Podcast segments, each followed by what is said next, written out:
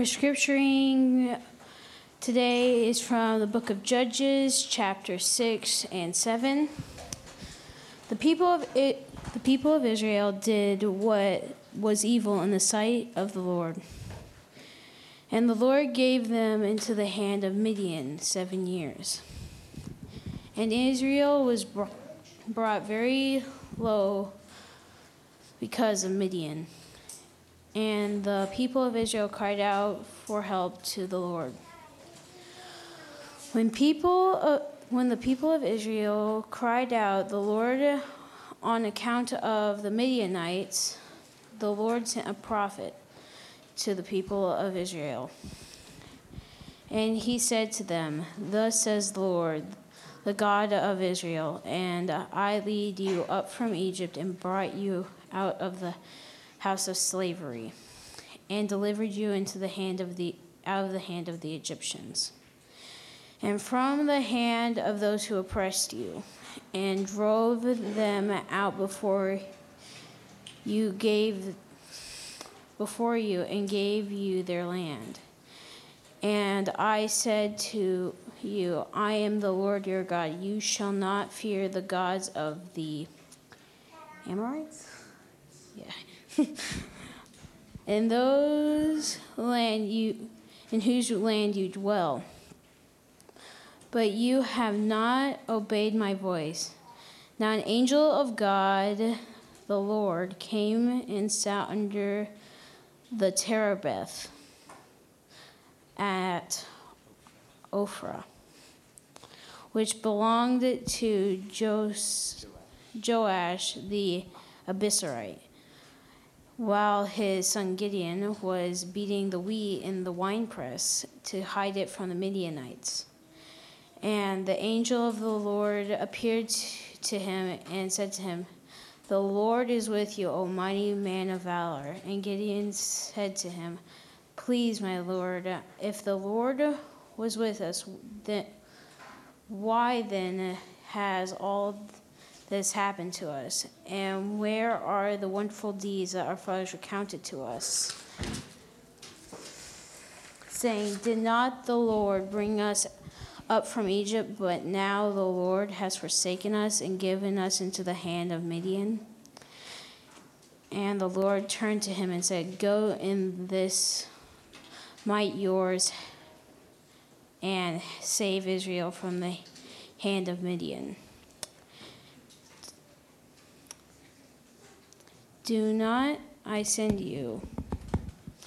And he said to him, "Please, Lord, how can I save Israel? Behold, my clan is the weakest, the Manasseh, and I am the least in my father's house." And the Lord said to him, "But I will be with you, and you shall strike the Midianites as one man."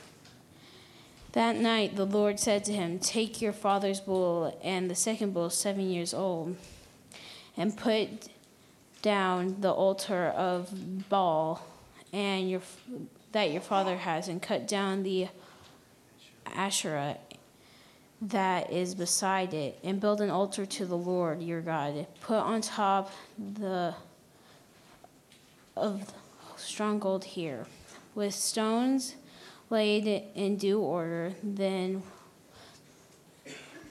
take a, a, the second bull and offer it as a burnt offering with the wood of the Asherah that you shall cut down." So Gideon took the ten men of his servants and did as the Lord had told him. But because he was too afraid of his family and the men of the town, he to do it by day, he did it by night. Then Jubal,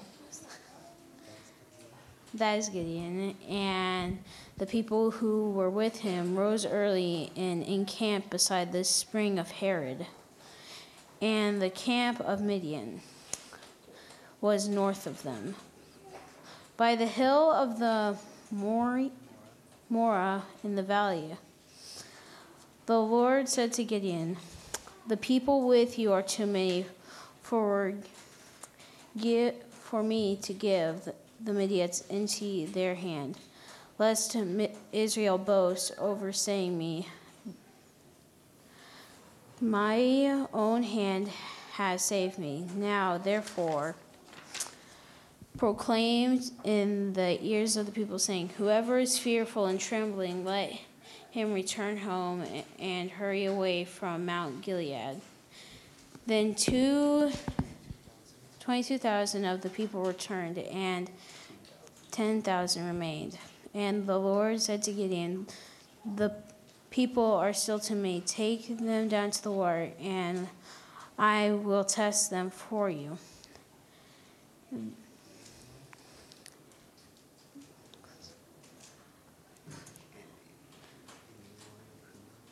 And any one of whom I shall say to you, this one shall go with you, shall, what, shall not go. So he brought the people down to the water, and the Lord said to Gideon, everyone who laps up the water with his tongue like a dog laps, you shall set him likewise.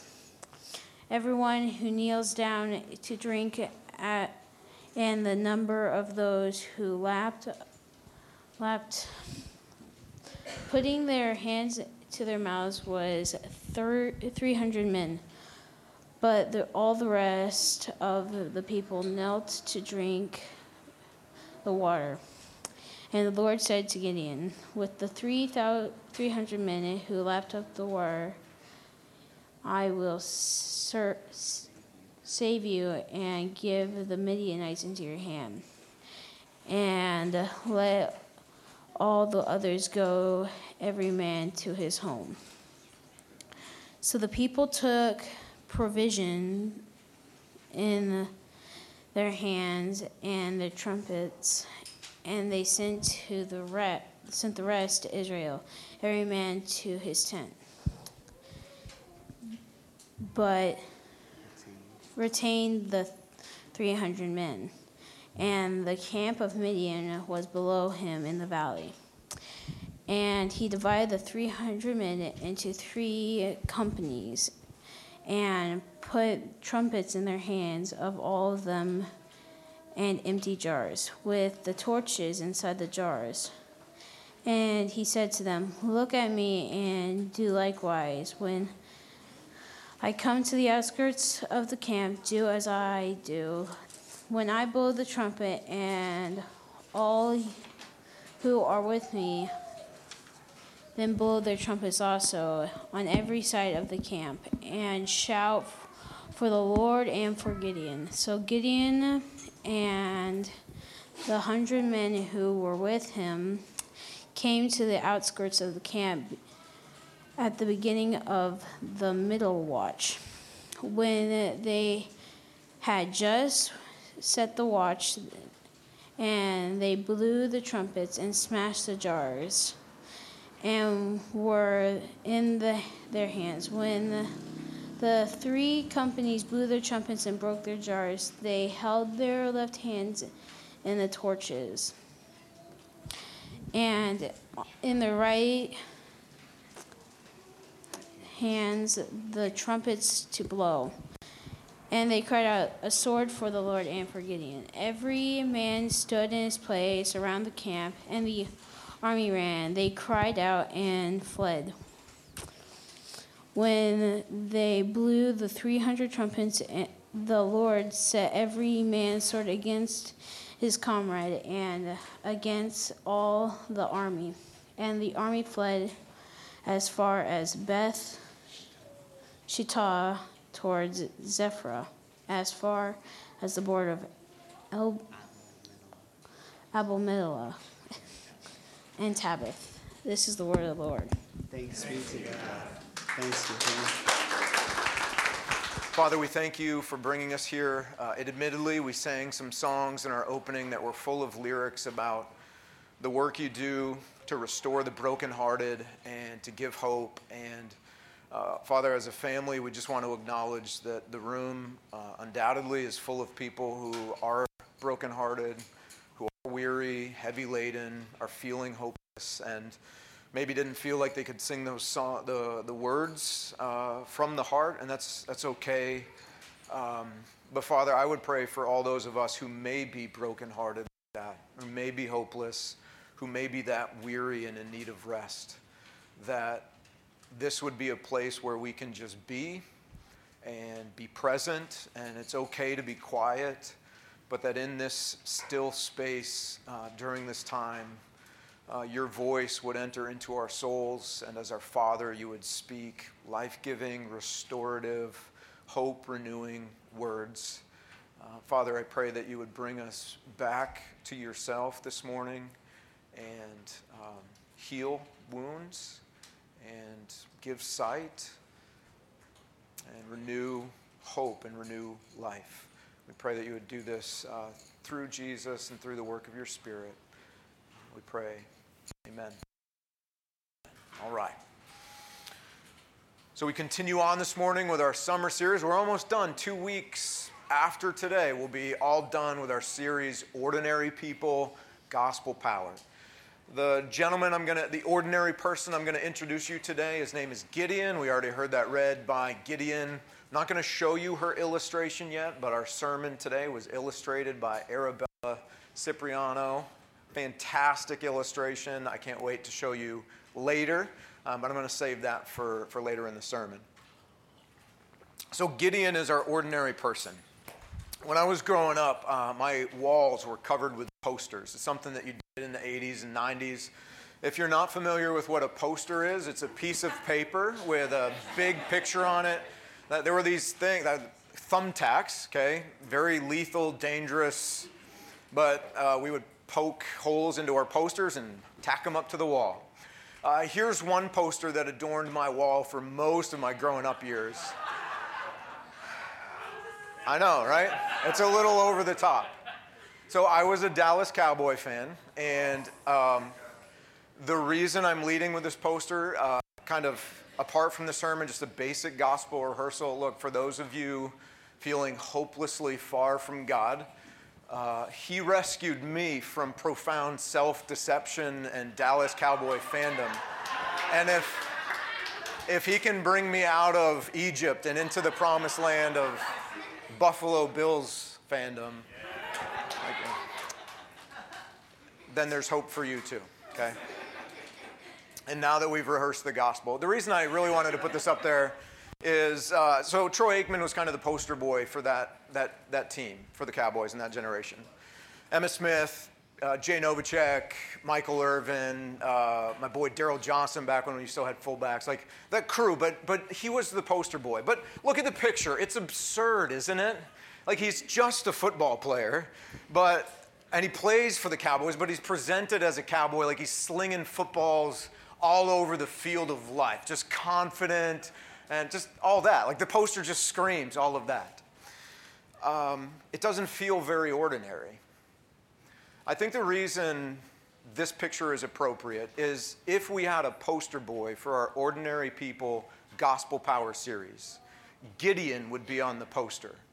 And I think Gideon would be dressed and standing just like this. This projection of slinging footballs, of confidence, um, power. And I think it's fitting because I think there's an unhealthy expectation in Christianity and in churches that we need to show up to church projecting like that, that we need to give the impression that we sling faith-filled footballs all over the field of life, right? But on the inside, none of us feel like that. And Gideon sure didn't. So we read Gideon's story as Gideon read it for us. He was dominated by fear, and his faith was really weak. It's actually incredible because if you read Hebrews eleven, you find out he's listed in what some of you know as the, we call it the Faith Hall of Fame, um, where people are commended for their faith. Gideon's commended in that chapter. But if you read this story, well, he, he doesn't feel like a faith-filled man at all. I think he's the poster child for our Ordinary People Gospel Power series, and that gives me hope uh, because my heart is filled with fear, and many days I am controlled by that fear and not by God's love for me, and on most days my faith is far weaker or smaller than it should be. All right. we've stared at Troy Aikman long enough. We can take the strong arm of the law off the, off the screen. Our big idea for the morning is only God's hand can rescue and restore. Only God's hand can rescue and restore. I want to talk to you about hand, but first rescue and restore. On this next screen, here's the, if you want to know what the Bible is all about, here's, here's what the Bible is all about. The story of the Bible begins with rest and it concludes with rest. God created, everything was in order, the world was just, it was God-centered, joy was found in him, identity was found in him. Rest, rest, that's what you're created for. That's the only, you will, you will know rest when you are God-centered and finding in him everything that you need in life. Everything, there's rest. The storyline of the Bible concludes with rest. Jesus comes as our rescuing king. He executes judgment. He restores. He rescues rebels. He brings us back home to the Father. The Bible opens in a garden. It closes in a garden city. Rest. Rest is broken. Rest restored. In the middle is this messy pattern. Rebellion, rescue, rest. Rebellion, rescue, rest. Rebellion, rescue, rest. That's the storyline of the Bible. And then every story, most stories within the Bible are this messy pattern in microcosm. And that's exactly what we're going to see this morning. Let me show you uh, our story. Actually, right before our story, it opens with this statement, chapter five, verse thirty-one. And the land had rest for forty years. Rest, because God had rescued them from their rebellion, and he gave them rest for forty years. But then all you have to do is drop a verse. Look at verse one of chapter six. The people of Israel did what was evil in the sight of the Lord, and the Lord gave them into the hand of Midian. Seven years in the hand of Midian overpowered Israel. Rest, rebellion. We have the story of Gideon. And then if we skip, I just want to show you how this story concludes. Chapter eight, verse twenty-eight. So Midian was subdued before the people of Israel, and they raised their heads no more, and the land had rest for forty years in the days of Gideon. Like, all right, rest restored. But then look down a little bit, verse thirty-three. As soon as Gideon died, the people of Israel turned again. Hey, look, our life story in the book of Judges. Did you know? They turned again, and they whored after the, the Baals, substitute gods, and they made Baal Berith their god, and the people of Israel did not remember the Lord their God, who had delivered them from the hand of all their enemies on every side. Guys, the book of Judges exists to display this unbreakable cycle for us. The story of Gideon exists to display this unbreakable cycle for us. And so that Gideon can stand as a foreshadow of Jesus, Gideon was able to provide a temporary rest, a partial peace. Jesus alone can provide a permanent rest and a full peace. Jesus alone. The book of Judges and the story of Gideon exists to show us that we cannot save ourselves by our own hand. We cannot rescue and we cannot restore. God alone, God's hand alone can rescue and restore. All right. So you saw in my big idea, I had the word hand written really big. Really big. Uh, my mom's proud of my, my handwriting's actually getting neater over the summer as I've stopped like typing things for sermons and I've started writing them by hand. But I sit down for like ten minutes and make that happen right there. Only God's hand can rescue and restore. Um, hands are featured prominently in the story of Gideon. So if you need a way to remember, hey, what's Gideon about? It's about hands. It's about one hand in particular, God's hand. But in this story, we see three hands. Let me show you. Chapter seven, verse one. Um, chapter six, verse one. The people of Israel did what was evil in the sight of the Lord, and so as judgment, the Lord gave them into what? The hand of Midian, seven years. So here's our first hand. We're going to call this first hand our rebel hand, and we're going to give it, we'll give it the right hand, okay? So a raised right fist is, is what hand? Rebel hand, all right? But that's not the only hand in the story. Flip the page. Chapter seven, God's going to rescue him, but, but the Lord said to Gideon, hey, the people with you are too many for me to give the Midianites into their hand, lest Israel boast over me, saying, here's what the whole story's about, saying, my own hand has saved me. I rescued myself. I restored myself. So there's our hand. Now, therefore, proclaim, oh no, let me back up. So yeah, lest Israel boast over me, saying, my own hand has saved me. The implication being, we don't save ourselves by our own hand. God saves us by his hand. God's hand alone can rescue and restore, okay? So we have rebel hand, we have God's hand, which we're going to call our rescue hand, and I'm going to give it our left hand, raised right, or raised left fist, okay? How many lefties in the room today? All right, so wow, way more than the first. But I'm giving rescue to the left because you guys are the anomalies, right? Like there aren't many of you. People find out you're a, le- oh, you're a lefty. Wow, incredible. You're a functioning adult. Right? This is like, wow. So rescue hand is left hand because God's rescue almost always comes in an unexpected, unanticipated, unorthodox, lefties, like unusual way, like minority kind of way. Rescue comes out, so we're going to give it the left hand, okay? Left hand, rescue hand.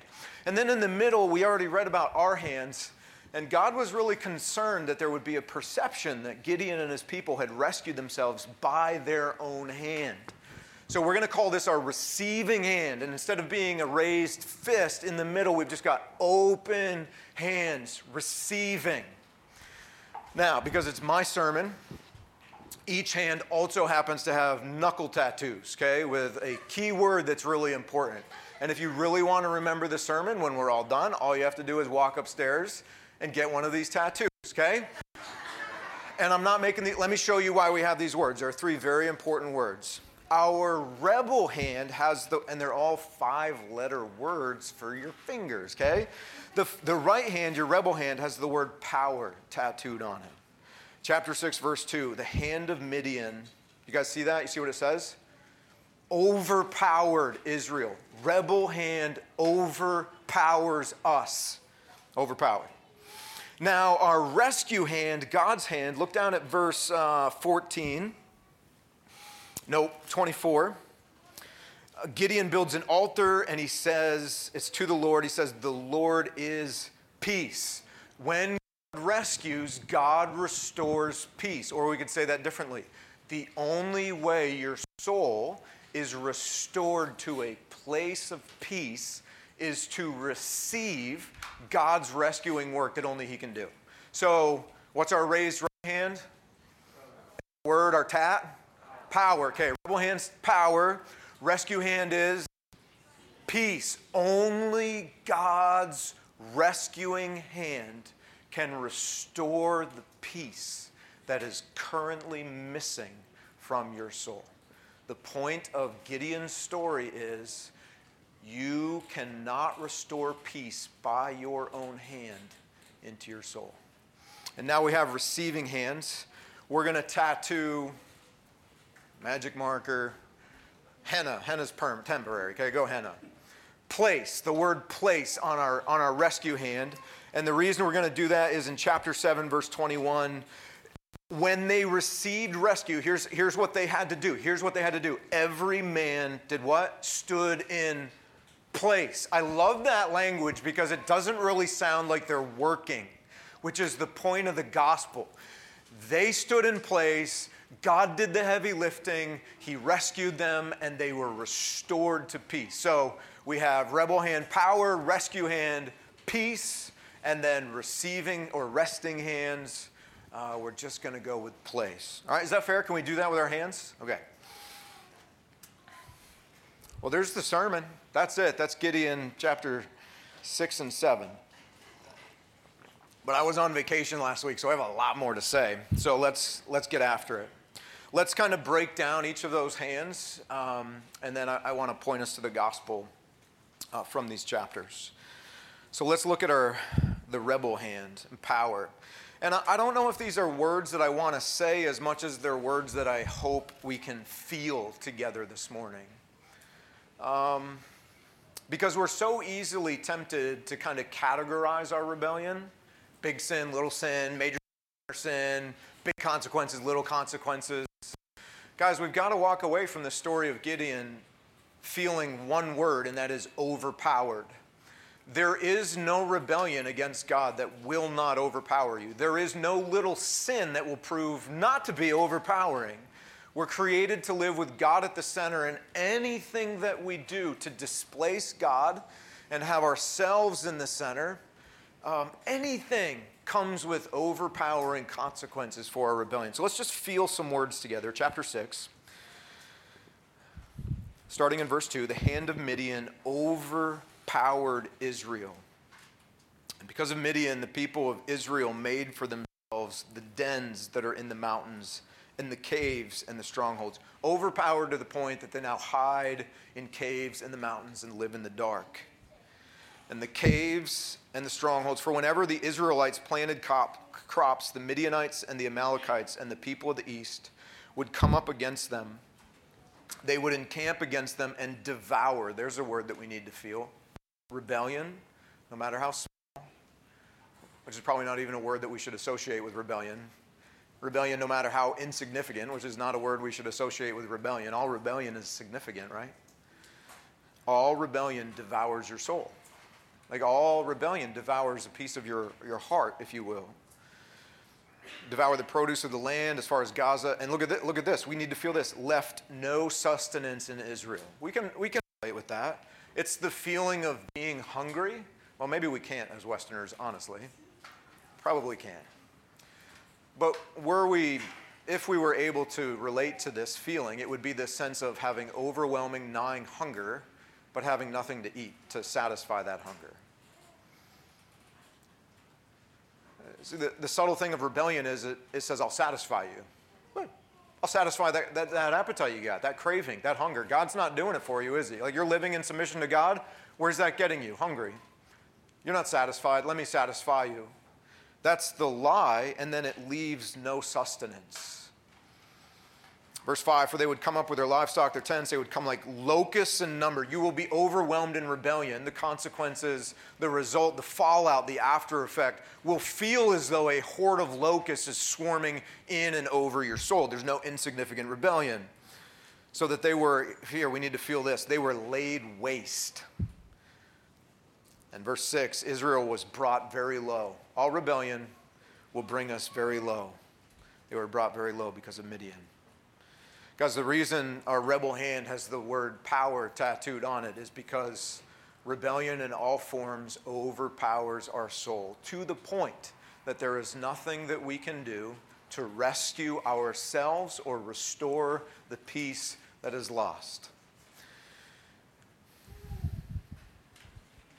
Overpowered. The story matters to us this morning because there are some of us in this room who are right now, as these words are bouncing around, are overpowered. We know peace has been lost. We feel ravaged. We feel malnourished. We are not only still hungrier, we've gotten hungrier the more we've tried to eat from the hand of uh, our substitute gods. We feel devoured.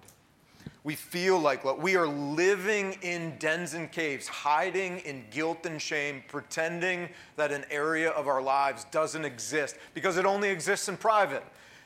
In our culture, in our day and age, if it's online or in private, it doesn't actually exist. And so you've been overpowered. That's rebel hand.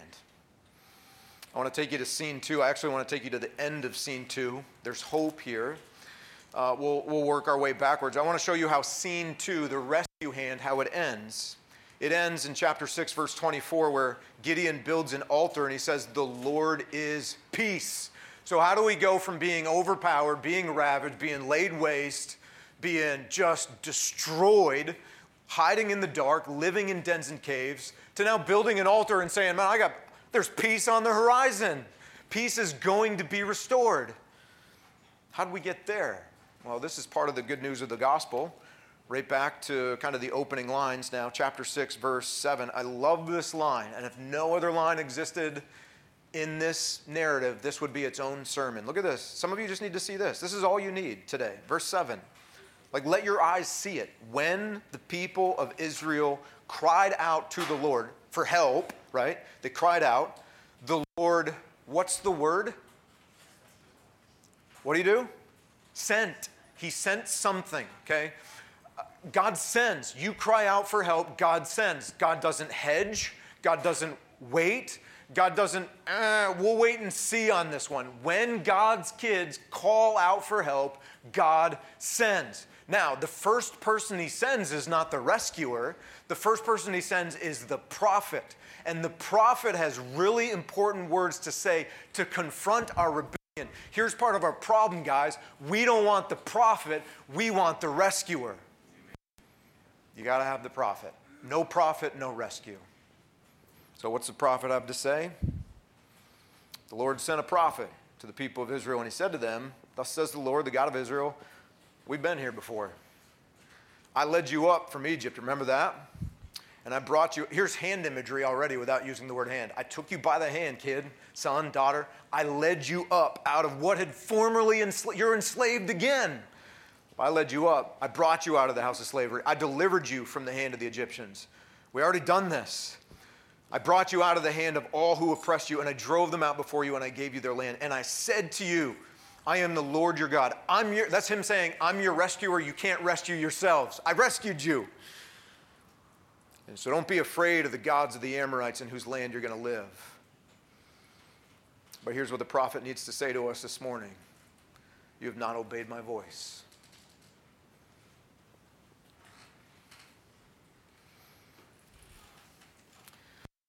It has us in a death grip. You call it the five-finger death punch if you want. That you can't escape. And the, the, the reason we found ourselves in that death grip is, though our Father's voice had spoken for our good, we stopped listening and stopped remembering his voice and chose to do instead either what our own voice was saying or what another's voice was saying over us, a voice that didn't align. It's okay to, to follow the advice of other voices insofar as they align with the Father's voice, right? We can listen to people. Um, But they had listened to people whose voices did not align with the Father's. You had not obeyed my voice.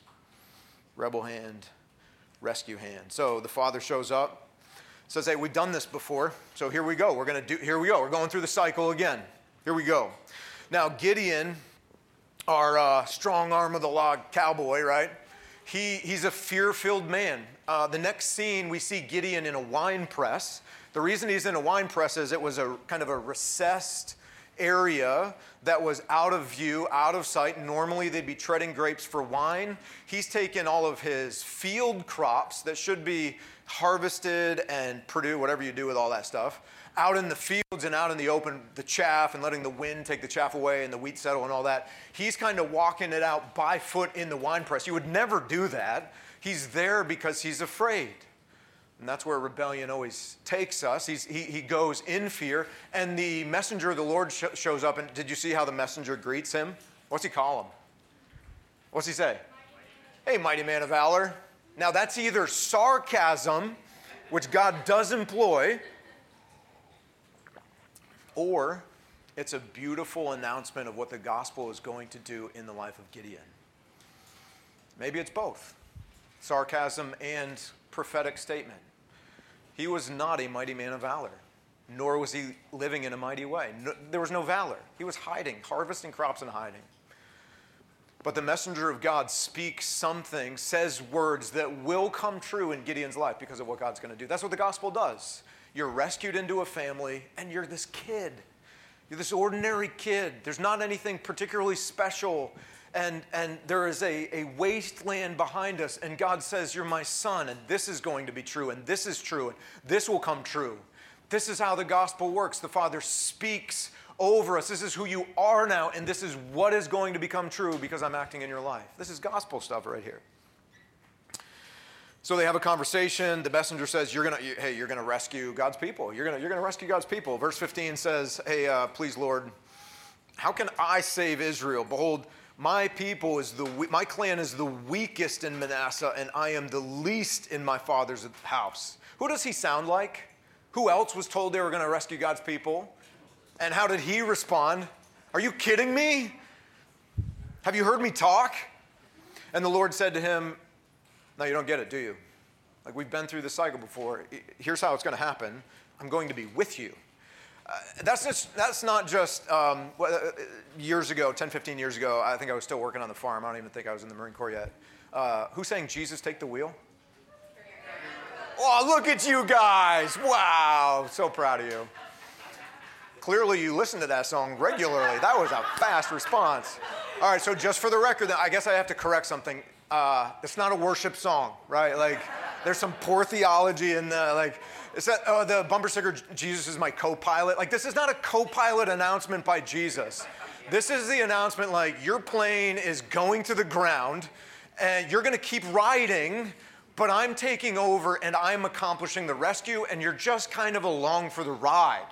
Like, I'm not taking the wheel. I'm I'm I'm building a new car, and I'm driving. You're riding. Get out of the driver's seat. That's what God's saying, uh, like in the original Hebrew. It's all right there. uh, but there's a problem, right? Because that's the point. God rescues. Gideon doesn't rescue. God rescues. Gideon's going to be the means by which God rescues his people, but God's hand rescues and restores. That's the point. So the conversation continues in chapter seven. Gideon goes, and he recruits an army, and he gets thirty-two thousand people. Pretty strong army for that day. That's a lot of people. The Midianites had more people, but um, they were down in the valley. You could probably swoop in out of the mountains, um, a little guerrilla warfare, and, and you could probably make it happen, and God had said he would be there to make it happen.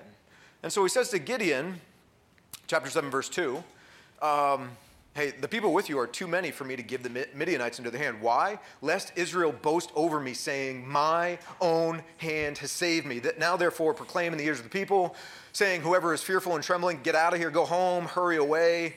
And then twenty-two thousand of the people return, ten thousand remain, and God said again, that's too many. So they do this little test with drinking water, and don't build a sermon on this. I've heard tons of really bad application, like don't over-spiritualize the drinking water thing. God's just arbitrarily sorting people out. So he says, look, go down to the water.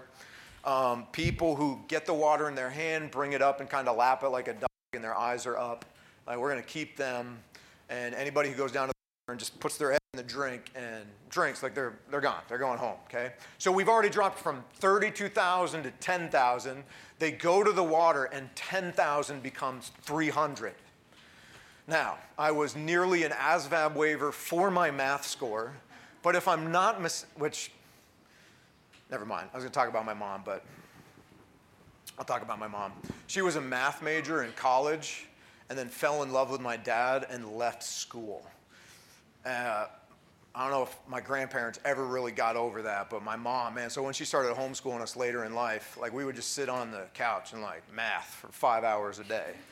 And still nearly an A S V A B waiver coming in. But if I'm, so my mom, she's my math hero. If I'm not mistaken, thirty-two thousand down to three hundred, what's our percentage looking like? one percent, right? Less than one percent.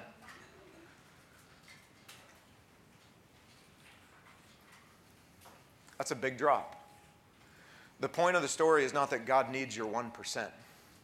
The point of the story is God needs your, he doesn't need any of your percent. God rescues his people. Our problem is we know we need to be rescued. We can get our heads around that, but we have this illusion that we can accomplish some or all of our rescue. So I, honestly, we have an illusion we don't rescue very often, or we have the illusion we can rescue ourselves and restore hope. We can, we can, we can rescue and restore our souls. And so before God rescues you from your rebellion and his judgment and your enemy, you know what you need to be rescued from first? The illusion that you don't need rescue. Yeah. Then you need to be rescued from the illusion that you can more or less rescue yourself. You just need a little bit of God's help along the way. The point of Gideon's story is you cannot rescue and restore your soul. God's hand alone rescues and restores. He doesn't need your one percent. And that's the beauty of the gospel. one percent kind of gets a negative connotation in our culture for the uh, political conversation. The one percenters, the elite. But here the gospel takes one percent. That's really good news for us. Because some of you have lived enough life to know that your ninety-nine percent was insufficient. You're actually, your ninety-nine percent, your strength led you into rebellion and an, a life attempted to live autonomously from God. That's where your ninety-nine percent got you. And God doesn't even need your one percent to rescue you and restore you. And if one percent is all you have left, well, then the gospel is really good news for you, because God doesn't even need that to rescue and restore you. All right, receiving hand. We got to keep pressing. Rebel, power, rescue, peace. God restores peace. What do I do to receive? Chapter seven, verse twenty-one. Every man stood in his place around the camp. That's what God did with the one percent. He didn't even need them to go down into battle. God did all the work to rescue. They stood in place. That's a really passive phrase right there, stood in place. And that is the good news of the gospel. The Father does the rescuing work through the Son while we stand in place and receive his rescuing work on our behalf.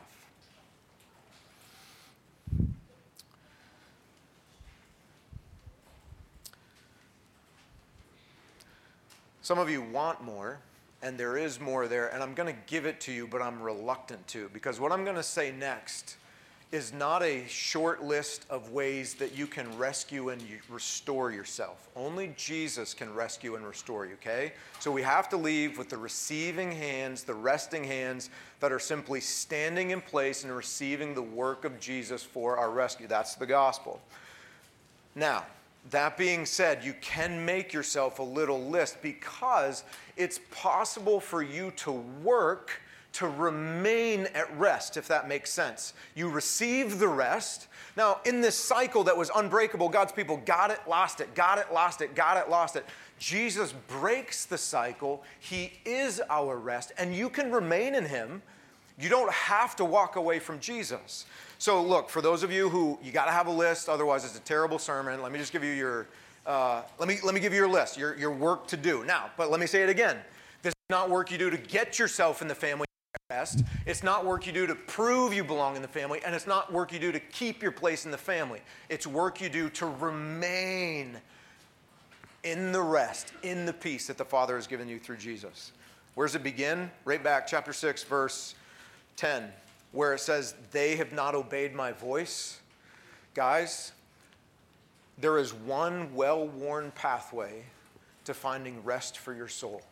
It is the pathway of hearing and obeying the Father's voice. And his voice is right here, and it is animated for us by the work of the Spirit. You can work to remain at peace. You can work to build safeguards to remain at peace and at rest. You posture yourselves daily to hear and obey your Father's voice. There's more, though. Look at chapter uh, six, verse twenty-five. Uh, God, there was something that God wanted Gideon to do before the battle. He basically had to go into his family's place, tear down an altar, destroy it, and then build an altar so that they could worship the one true God. There's an implication for us. You want your soul to remain at rest? Have a daily conversation with your Father. Dad, please again today show me where my God substitute altars have been set up in my life. My sexuality, my career, this person, whatever it may be, whatever has displaced you from the center, please give me the courage to tear that thing down. That idol has to go. As long as that idol's there, my soul won't have rest. Let's tear it down, and then let's build an altar. Now, you don't need to go build an altar with sticks and stones. You don't need to build a physical altar in your home. How can we understand that now? We would build rhythms into our lives daily that lead our wandering hearts and our wandering feet back to the voice of our dad. There are rhythms in our life that prioritize hearing our Father's voice, rehearsing the gospel, spending time with other followers of Jesus who will uh, encourage us when our hearts are faltering in faith or overcome by fear. So we tear down the altars, the idols, and we build rhythms into our daily existence that will serve as safeguards to help us remain at rest or in peace. There is work that we can do, for sure.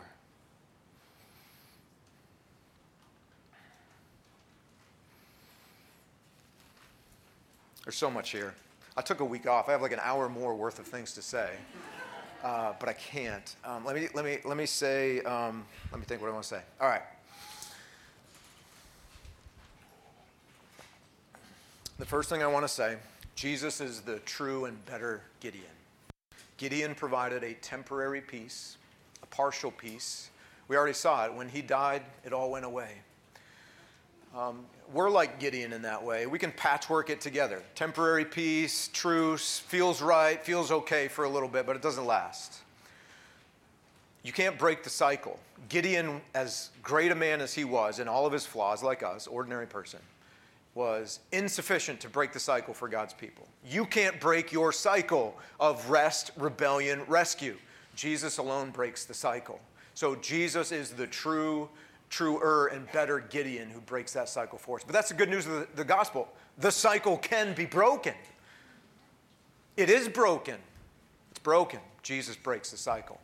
But you can't do it, right? God's hand only rescues and restores. Let's talk about, um,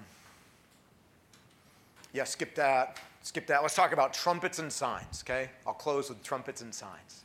Here's the absurdity of the gospel, and it's what I love about this circle we, uh, story. We already saw that they brought it down to one percent, right? But then, did the one percent carry swords into battle? No swords. What did they have? Are you serious? Trumpets. Whose battle plan is this?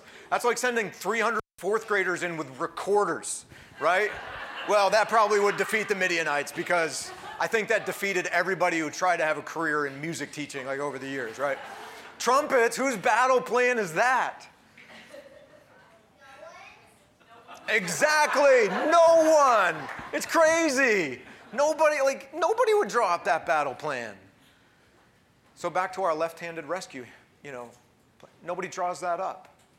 This is the gospel, and here's where it's beautiful. Apart from the gospel, your only solution is to sling your own sword. Your only solution is to find the ninety-nine percent. What's your perceived strength? What's your ninety-nine percent? You disciplined? You kind? You happy? Are you cheerful? Are you smart? Are you well-educated? What's your ninety-nine percent that you're trusting on can restore peace? What is it? It's what it needs to be. And in rebellion, it's not, right? So the trumpet then stands as a symbol for us that the pathway to peace is a laying down of the sword and a laying down of the ninety-nine percent and playing the trumpet, the absurdity of, but here's where it's beautiful. A sword is for attacking. A trumpet is for announcing. The reason so many of us don't know peace is we are more committed to to chasing it down and projecting power and slinging the sword and executing the ninety-nine percent, all the while God wants you to lay the sword down, lay the perceived power down, and play the trumpet. Don't attack. You know what the trumpet was used for? It was used for announcing. It was used for announcing. It was even used for announcing an anticipated victory. So we don't attack. We announce to ourselves the good news of the gospel, and we announce to each other the good news of the gospel that the victory is in Jesus. So stop attacking. Stop swinging your sword. Stop fighting. Stop projecting power. Start praying. Stop fighting. Start fasting. Start, stop slinging the sword and start singing out, crying out to Jesus and asking him for rescue and restoration. The trumpet's really significant in this story. Most of us are walking around with swords in our sheaths, and most of us are walking around actively swinging the swords. And we're like, I don't know why I don't have peace. Well, you're not going to have peace until you put the sword down. And you're not going to have peace until the ninety-nine, that, that hand is open and that ninety-nine percent is gone. And God's, isn't that what it says in the New Testament? It's in our weakness that Jesus' power is seen to be perfect. The one percent, the trumpet, not the sword. Last thing I want to talk about, signs. Um, there were three signs in this story. Did you see them as Gideon read? The first sign was, kind of like God did for Moses. He said, you're going to save uh, my people. Gideon's like, man, I really need a sign. It's kind of weird. So he like goes in, he makes a meal. He comes back out and he sets the meal on the rock. Now, clearly this happened in the south because then God says, pour the gravy on the biscuits, right? Like there's a, gr- anyway. So he pours the gravy on the biscuits. So now it's wet and the messenger of God touches the meal. Did you see this? And what happens? Catches on fire, right? Catches on fire. That was sign number one. Sign number two is Gideon's fleece thing, right? And that's maybe what this story's most famous for. And it's, anyway, uh, so he's like, God, I don't know if I can believe this, but if it's a, if it's a, if it's wet ground, dry fleece, I'll believe. Next day, opposite. I need wet fleece, then dry fleece, dry fleece, wet fleece, then I'll believe. That so often is held up as a model of how to pursue God's will. Maybe not with fleece, but give me, give me a sign. I'm going to give some kind of test. Guys, be really careful there. That was not an expression of faith. That was an absence of faith. Absence of faith. Look, the Father wants you to act confidently. He has revealed his will to you in such a way that gives you incredible freedom to make good and wise choices. So you don't need a sign for every single choice in life. The, our Father in his goodness has already said, look, here's how I want you to live. Now, just go. Go live. Make good choices within this will that I've given you. You don't need the sign, right? So it wasn't, it wasn't an evidence of his faith. It was actually a, an indictment in the absence of his faith. It's the last sign I want to point you to because this will tie in with our illustration, then I'll be done. It's my favorite of the three signs. Gideon's still afraid. So God says, take your servant, go scout out the front lines. And while you're scouting the front lines, you're going to hear something that will remind you that I'm going to make this happen. So he goes down to the front lines. He hears two of the enemy soldiers talking. And the one guy's like sharing his dream from the night before. This dream is the kind of dream that gets shared at my breakfast table. He says, here's, did you see it? Did you read it? He says, I saw a cake. A cake rolling down the mountain, right? I saw Melon Pond from Family Mart rolling down the mountain, and it takes out all of our tents and crushes it. What does my dream mean? Clearly, this is a sign that Gideon and his men and their swords will roll down the mountain like a, like a melon pond and destroy us. All right, now we have Arabella's illustration for the morning, which features that third sign. I was so happy. And Arabella, you did a fantastic job. Your picture is going to help all of us rehearse the gospel and remember this story. We need God's hand, trumpets instead of swords, right? We got hand of Midian, God's hand, our hand, rebel, rescue, rest with the, let's not call them tattoos, with the word written on the knuckles. And um, they're on our cake rolling down the mountain, taking out the tents. You did a fantastic job. And you wrote, maybe the most important words on there, just like the gospel. Guys, Gideon's story exists to point us to Jesus and to point us to the gospel. Now, with her picture in mind and the entire story in mind, let's just bring all these words back up, and I just want to ask you this question in closing. Where are you right now?